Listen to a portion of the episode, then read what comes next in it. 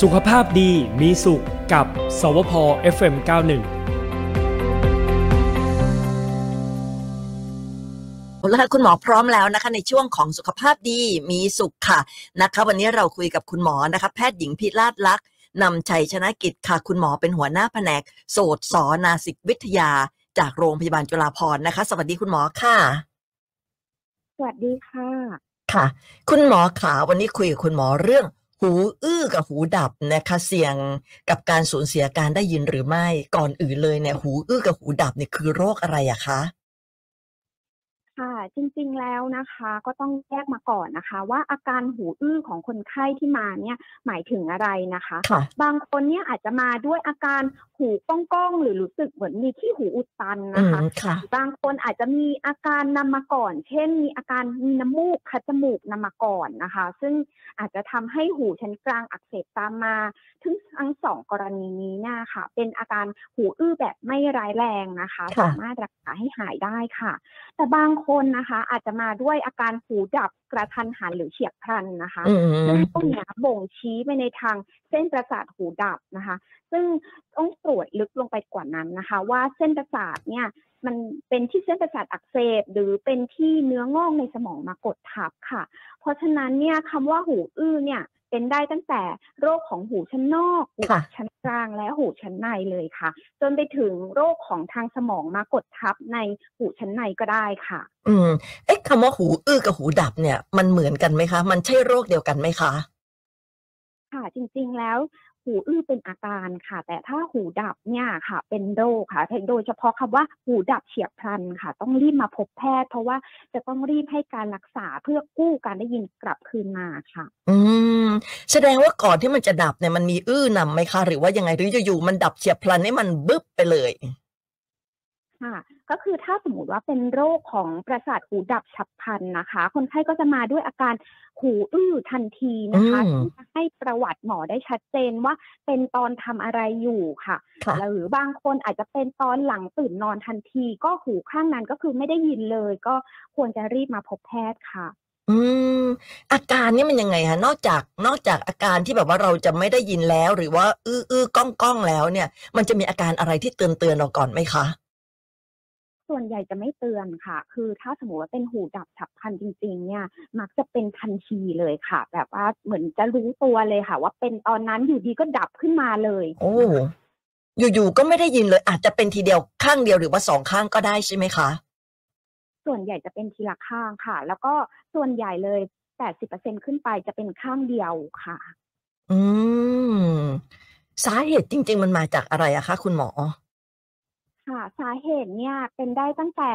อาจจะเป็นไม่มีสาเหตุเลยก็ได้ค่ะโอ้คือค่ะเส้นประสาทเนี่ยก็ไม่ทำงานไปเฉยๆเลย คือไม่มีสาเหตุนะคะหค่ะรืออาจจะมีการติดเชื้อไวรัสนะคะ เข้าไปตรงบริเวณเส้นประสาททำให้เส้นประสาทนั้นเนี่ยเกิดการอักเสบเราไม่ทำงานชั่วขณะค่ะ หรืออย่างที่หมอบอกไปว่าอาจจะมีเนื้องอกในสมองชั้นในอยู่แล้วค่ะแล้วมันมากด ค่อยๆกด แล้วก็รู้สึกขึ้นมาว่ามันอื้อ แล้วก็มาพบว่ามันดับกระทันหันอย่างนั้นก็ได้เช่นเดียวกันค่ะ อืม แล้วช่วงอาการขนาดไหนที่แบบว่าต้องรีบพบแพทย์ละบางทีมันก็มีเหมือนกันนะคุณหมอที่แบบว่ามันรู้สึกอื้อๆเหมือนลมวูบๆอยู่ข้างในอะไรอย่างเงี้ย อาการแบบไหนที่ต้องไปรีบพบคุณหมอล่ะคะก็อย่างที่แจ้งไปก็คือถ้ารู้สึกแบบดับฉับพลันอยู่ดีๆ ไม่ได้ยินเลย เช่นสมมติว่าเราแบบทำอะไรอยู่อยู่ดีก็ เออเสียงหายไปเลยข้างนั้นนะคะแล้วก็ลองเอาหรือเอาแหล่งกำเนิดเสียงมา ลองทดสอบดูว่าเออข้างนั้นเราไม่ได้ยินไอ้นั้นต้องรีบมาพบแพทย์เลยนะคะ เพราะว่าการที่เส้นประสาทหูดับฉับพลันเนี่ยหมอต้องให้ยาภายใน 72 ชั่วโมงอ๋อค่ะค่ะจะกู้การได้ยินกลับมาได้ แต่ถ้าเกินกว่านั้นแล้ว มีโอกาสที่จะรักษาให้หายได้ค่อนข้างน้อยค่ะ อืมคุณหมอสมมติว่าเราตื่นมาเช้าเนี่ย เกิดเราอาการหูดับไปข้างหนึ่งเนี่ย เราจะสามารถรู้สึกตัวได้ทันทีไหมครับ เพราะอีกข้างหนึ่งมันยังใช้ได้อยู่อะค่ะใช่ค่ะ โดยส่วนใหญ่แล้วจะรู้สึกได้ทันทีค่ะ แต่ว่า โดยโดยที่หมอพบคนไข้มาค่ะ ส่วนใหญ่คนไข้ก็อาจจะปล่อยทิ้งไว้เกิน 72 ชั่วโมงขึ้นไปแล้วมาค่ะพบแพทย์ค่ะ อันนั้นหมอก็จะต้องแจ้งนะคะ ว่าอาจจะรักษากลับมาคืนมาไม่ได้ถึงร้อยเปอร์เซ็นค่ะ อืม มันดับเฉียบพลันนี่แปลว่ามันจะไม่ได้ยินอะไรเลย สมมุติว่า อะ เรารู้สึกผิดปกติ แล้วเราเอากระดิ่งกุ้งกิ้งมาสั่นข้างหูอะไรเงี้ยเราก็รู้แล้วอะหูข้างนี้เนี่ย เราไม่ได้ยินเลย หรือว่ามันอาจจะยังได้ยินแต่เบาลงนะคะส่วนใหญ่จะไม่ได้ยินเลยค่ะ คือจะแบบว่าอ๋อเอากระดิ่งมาสั่นเนี่ยจะรู้เลยว่าข้างหนึ่งได้ยิน อีกข้างหนึ่งคือไม่ได้ยินเลย อย่างนั้นคืออันตรายแล้วค่ะอืมต้องอืรีบมมาไอ้นี่ถือว่าดับเฉียบพลัน แล้วมันจะมีดับที่แบบว่าค่อยๆดับแบบนี้มีไหมคะ มีค่ะ ในบางโรคอะค่ะ ก็คือเช่น โรคน้ำในหูไม่เท่ากันค่ะอันนี้ก็คือจะมีอาการคือมีหูอื้อเป็นเป็นหายหายๆอะค่ะอืมร่วมกับอาการเวียนศีรษะบ้านหมุนนะคะ ไม่ต่ำกว่า 20 นาที บางคนมีคลื่นไส้อาเจียนร่วมด้วย อันนี้ก็คือหูเขาจะแบบเหมือนได้ยินน้อยลงเป็นเป็นหายหายๆอื้อเป็นหายหายๆค่ะ อันนี้ก็คือเป็นโรค ทางน้ำในหูไม่เท่ากัน ก็เป็นโรคของหูชั้นในเช่นเดียวกันค่ะ แต่การรักษาก็คือจะแตกต่างกันไปค่ะ อืมแล้วเวลาที่เราเป็นเนี่ยเราไปหาหมอ แล้วคุณหมอจะแยกโรคได้ยังไงอะคะว่า อันนี้เนี่ยมาจากหูชั้นไหน อันนี้เนี่ยเป็นอ่าดับเฉียบพลันนี่น่าจะรู้เนาะเพราะว่าเราจะไม่ได้ยินเลยเนี่ยหรืออันนี้ค่อยๆ ดับหรืออันนี้แค่หูอื้อหรืออันเนี้ยน้ำในหูไม่เท่ากันเนี่ยคุณหมอจะวินิจฉัยโรคยังไงคะค่ะเบื้องต้นเลยนะคะ พอมาถึงโรงพยาบาลหมอก็จะ ตรวจในส่วนของหูชั้นนอก และหูชั้นกลาง โดยการส่องเข้าไปดูก่อนนะคะค่ะว่ามีพยาธิสภาพอะไรทางหูชั้นนอกหรือหูชั้นกลางหรือไม่นะคะ แต่ถ้าสมมติว่าอยู่ในเกณฑ์ปกตินะคะ หมอจะตรวจวิเคราะห์ทางหูชั้นในต่อไป โดยส่งเข้าห้องตรวจการได้ยินอย่างละเอียดค่ะโอ้เป็นค่ะการวัดคลื่นการได้ยินนะคะ ว่าเราได้ยินเนี่ยปกติหรือไม่แล้วสามารถจะวิเคราะห์โรคทางหูชั้นในได้ต่อไปค่ะ อืม แสดงว่าไอ้หูอื้อเนี่ย มันก็จะนำไปสู่การที่หูดับได้ หรือว่าอยู่ๆเนี่ยไม่มีอะไรนำเนี่ย อยู่ๆก็ดับขึ้นมาเลยก็ได้เหมือนกัน ใช่ค่ะ ขึ้นอยู่กับอาการค่ะ แต่ว่าสิ่งที่อันตรายที่สุดก็คือเออคือไม่ได้ยินเลยข้างนั้นอยู่ดีๆ ก็ไม่ได้ยินเลยอะค่ะอันค่ะนี้ก็รีบมาตรวจก่อนนะคะ แต่ถ้า เออโชคดีอะค่ะ อาจจะเป็นแค่ขี้หูอุดตันก็เป็นไปได้เช่นเดียวกันค่ะ บางคนแบบไม่ได้ยินไปเลย แต่ว่าเออมาตรวจจริง ๆ คือขี้หูอุดตันมากก็คือไม่ได้ยินเช่นเดียวกันอืมโอ้โห มันจะอุดตันขนาดที่ไม่ได้ยินอะไรได้ได้ด้วยเหรอคะคุณหมอ คุณหมอขาอ้าวสัญญาณคุณหมอหายไป คุณหมอคะอ่าเจ้าหน้าที่เราช่วยตรวจสอบหน่อยนะ สัญญาณคุณหมอหายหรือว่าดิฉันหูดับ เดี๋ยวนะเออคุยคุยอยู่หูดับเนี่ยเป็นไปได้ป่ะ เดี๋ยวนะ ขออตรวจสอบสัญญาณสักครู่เดียวค่ะ สักครู่เดียวนะคะ มีคำถามมาด้วยนะคะ มีคุณคมสันแล้วก็คุณจันทราอ่าถามมาด้วยนะ ใครที่มีคำถามเกี่ยวกับเรื่องหูเนี่ย ฝากคำถามเข้ามาได้เลยนะคะ ช่วงนี้เนี่ยเรามีการไลฟ์ด้วย จะฝากมาทางหมายเลขโทรศัพท์ก็ได้ค่ะ1644หรือว่าจะผ่านช่องทางการไลฟ์ก็ได้นะคะ เอ่อทาง YouTube Twitter TikTok Instagram แล้วก็เพจ FM91 Traffic Pro ทุกช่องทางการไลฟ์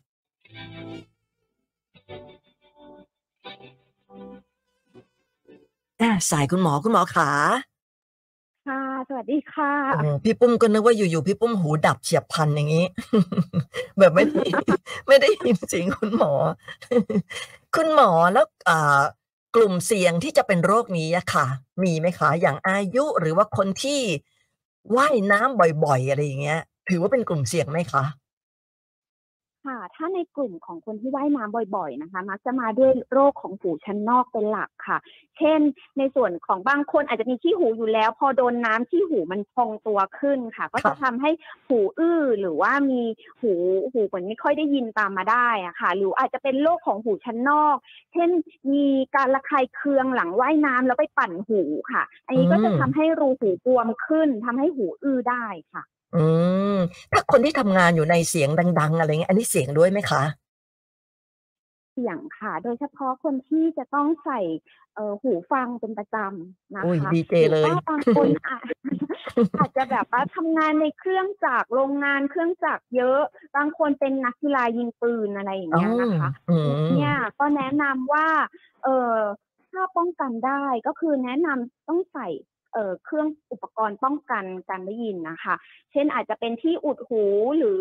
เอ่อที่ครอบหูอะค่ะค่ะซึ่งตรงเนี้ยจะลดความเสี่ยงในการเกิดเส้นประสาทหูเสื่อมตามมาได้ค่ะอืมแล้วยิ่งใส่เฮดโฟนแบบนี้ก็ต้องต้องพยายามลดเสียงลงด้วยใช่ไหมคะ อย่าให้ดังมากอะไรใช่ไหมคะ คุณหมอใช่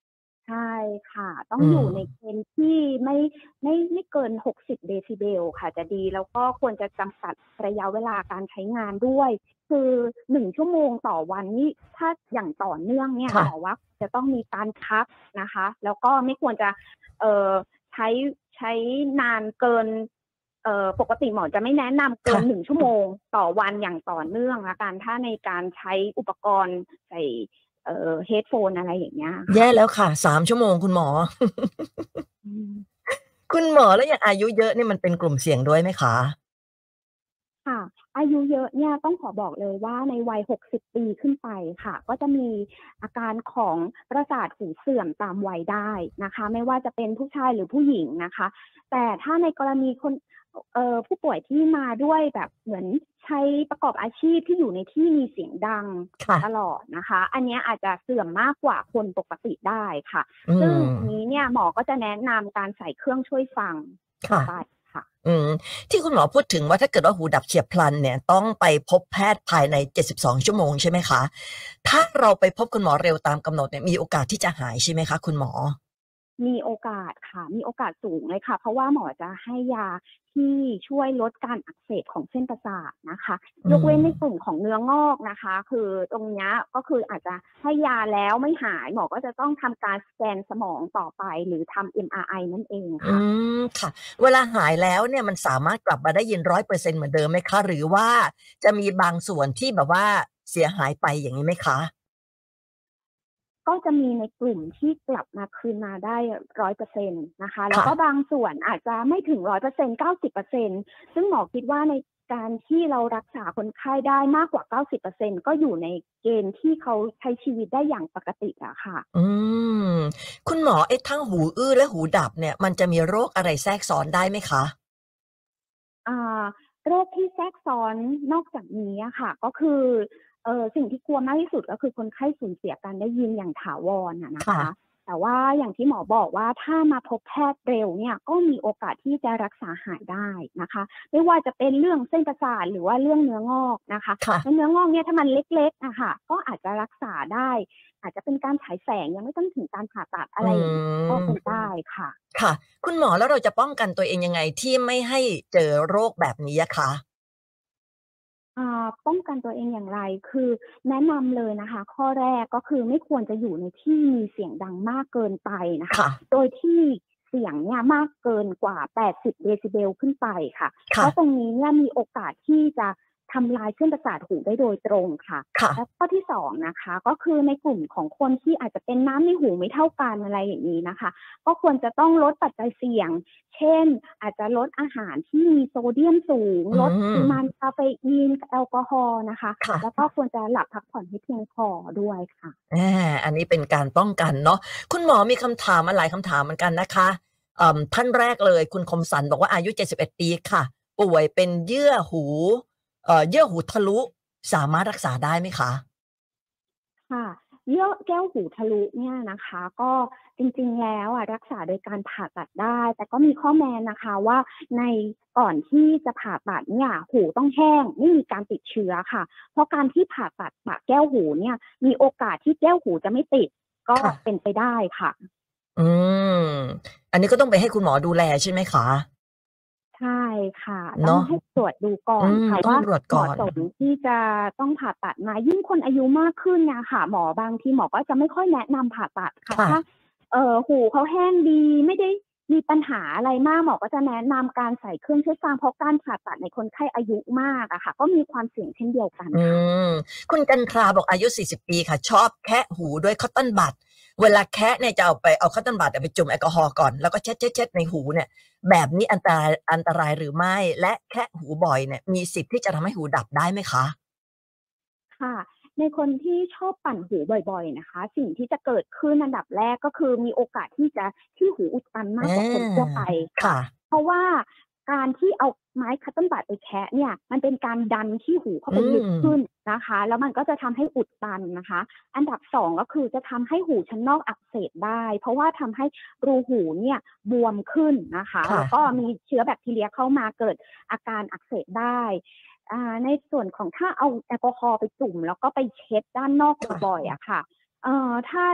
เออบางทีเนี่ยมันก็มีโอกาสที่จะไประคายเคืองเยื่อแก้วหู หรือรูหูได้เช่นเดียวกันค่ะค่ะ ทางที่ดีถ้ามีอาการแบบว่ารู้สึกเหมือนมีอะไรอุดตันในหูก็มาให้หมอดูก่อนก็จะดีค่ะ หมอก็จะมีเครื่องในการทำความสะอาดหูโดยตรงค่ะอ๋อไม่ควรจะไปแคะปั่นเองนะคะ เพราะว่าอ่าทีไม่ดีเนี่ยปั่นเองก็อาจจะเยื่อแก้วหูทะลุตามมาหรือเลือดออกตามมาได้ด้วยอืค่ะมเพราะฉะนั้นอย่าไปยุ่งกับมันเนาะถ้าสระผมและในหูเปียกก็เอาผ้าเช็ดเช็ดรอบรอบๆนอกหูก็น่าจะพอไหมคะคุณหมอ ใช่ค่ะ คือปกติแล้ววิธีการดูแลหูทั่วไปก็คือ ควรจะแบบเช็ดด้านนอกนะคะ อาจจะตะแคงออกเล็กน้อยนะคะค่ะ แล้วเช็ดด้านนอกก็เพียงพอแล้วค่ะ เพราะปกติโดยธรรมชาติกลไกมนุษย์ค่ะ ก็สามารถที่จะดันขี้หูออกเองได้อ๋อ ตามธรรมชาติ ค่ะ ยกเว้นในกลุ่มของคนที่มีรูหูผิดปกติ เช่นรูหูตีบกว่าคนปกติอะไรอย่างเงี้ยค่ะ ค่ะ ก็อาจจะมีการดันที่หูออกลำบาก อันนี้เนี่ยก็คือสามารถที่มาหาพบแพทย์แล้วแพทย์ก็จะทำการทำความสะอาดหูให้ได้ค่ะอืมคุณทิพย์บอกว่าอายุเจ็ดสิบค่ะ จะมีเสียงดังจิ๊ดจิ๊ดจิ๊ดอยู่ตลอดเวลา หูทั้งสองข้างเลยจะได้ยินเสียงจิ๊ดจิ๊ดเนี่ยอยากทราบว่าเกิดจากอะไร แล้วก็มีวิธีรักษาไหมคะค่ะ ถ้ามีเสียงดังในหูนะคะ เป็นได้สองอย่างนะคะค่ะเอ่อส่วนใหญ่ทั่ว ๆ ไปนะคะ อาจจะเป็นหนึ่งที่หูอุดตันง่ายๆเอาออกหาย อันที่สองอาจจะเป็นเส้นประสาทหูเสื่อมค่ะอืมซึ่งตรงนี้เนี่ยสังเกตง่ายๆ ก็คืออยู่ในที่เงียบๆ แล้วมีเสียงดังขึ้นมาผลิตเสียงขึ้นมาเอง เช่นอาจจะได้ยินเสียงเหมือนจิ้งหรีดร้องอะไรอย่างเงี้ยนะคะ อันนี้สงสัยได้ว่าอาจจะมีเส้นประสาทหูเสื่อมค่ะ ซึ่งเนี้ยควรจะตรวจการได้ยินต่อไปค่ะ ว่ามีเส้นประสาทหูดรอปอะไรหรือเปล่านะคะแน่แนะนำให้ไปพบคุณหมอทางด้านแผนก โสดสอนาสิกเลย เพื่อที่จะได้ไปตรวจหาสาเหตุจริง ๆนะคะ คุณหมอพูดถึงเรื่องของเหมือนเสียงจิ้งหรีดเนี่ยมีคุณสุบินถามมาเลยนะคะ อายุ 67 ปีค่ะมีเสียงก้องในหู เหมือนเสียงจิ้งหรีดร้อง อยากทราบว่าเกิดจากอะไร แล้วก็มีวิธีรักษาหรือไม่คะค่ะ คืออย่างที่ อธิบายไปข้างต้นนะคะค่ะก็คือว่าสงสัยว่าอาจจะมีเส้นประสาทหูเสื่อมนะคะ ถามว่ารักษาได้ไหม คือในปัจจุบันนะคะ ก็จะมียาบางส่วนที่อาจจะทำให้เหมือนบำรุงเส้นประสาทหูให้มัน เสียงเบาลงอะไรอย่างเงี้ยค่ะพอมีได้ แต่จะบอกว่าให้หายไปเลยทีเดียวก็อาจจะเป็นไปไม่ได้ค่ะ เพราะว่าต้องเข้าใจอย่างนี้ว่าการที่หูเสื่อมก็เหมือนเป็นอวัยวะหนึ่งของร่างกายเสื่อมอะค่ะค่ะอันไม่สามารถที่จะกู้กลับมาได้ทั้งหมดนะคะอืมแต่การที่ทานยาบำรุง เช่น สารสกัดจากใบแปะกล้วยอะไรอย่างเงี้ยอืมค่ะ ก็มีโอกาสที่จะช่วยตรงนี้ได้นะคะ อาจจะมีค่ะงานวิจัยรองรับนะคะ บางคนทานแล้วอาจจะดีขึ้นประมาณ 50%ของคนไข้ทั่วไปค่ะ โอ้ถ้าเราไม่อยากเป็นเนี่ยเราทานใบแปะกล้วยป้องกันไว้ก่อนได้ไหมคะ ได้ค่ะ ก็ไม่ได้มีข้อข้อเสียอะไรอะค่ะเพราะว่าเป็นสมุนไพรค่ะ อืมโอ้โหวันนี้คำถามค่อนข้างเยอะเลยคุณหมอนะคะ ได้ความรู้เยอะมากเลยนะเสียดายที่เวลาเราก็มีจำนวนเอ่อมีจำกัดเนาะวันนี้คุณหมอมีอะไรจะฝากทิ้งท้ายไว้ไหมคะค่ะ ก็ถ้าสมมุติว่า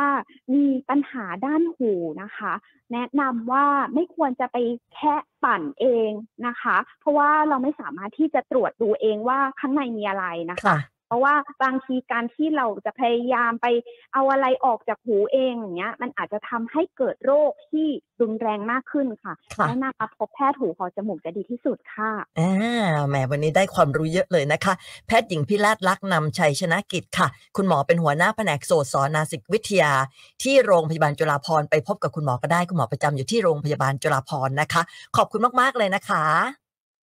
ค่ะค่ะ ยินดีนะคะ สวัสดีขอบค่ะคุณค่ะ สวัสดีค่ะ ได้ความรู้เยอะเลยคุณผู้ฟัง วันนี้คำถามก็ค่อนข้างเยอะด้วยเนาะแต่น่าเสียดายเวลาเราก็มีจำกัดนะคะสำหรับในวันศุกร์หน้าค่ะในช่วงของสุขภาพดีมีสุขนะคะ จะเป็นเรื่องอะไรติดตามได้ไหมวันนี้บายบายก่อนนะคะ สุขภาพดีมีสุขกับสวพ FM91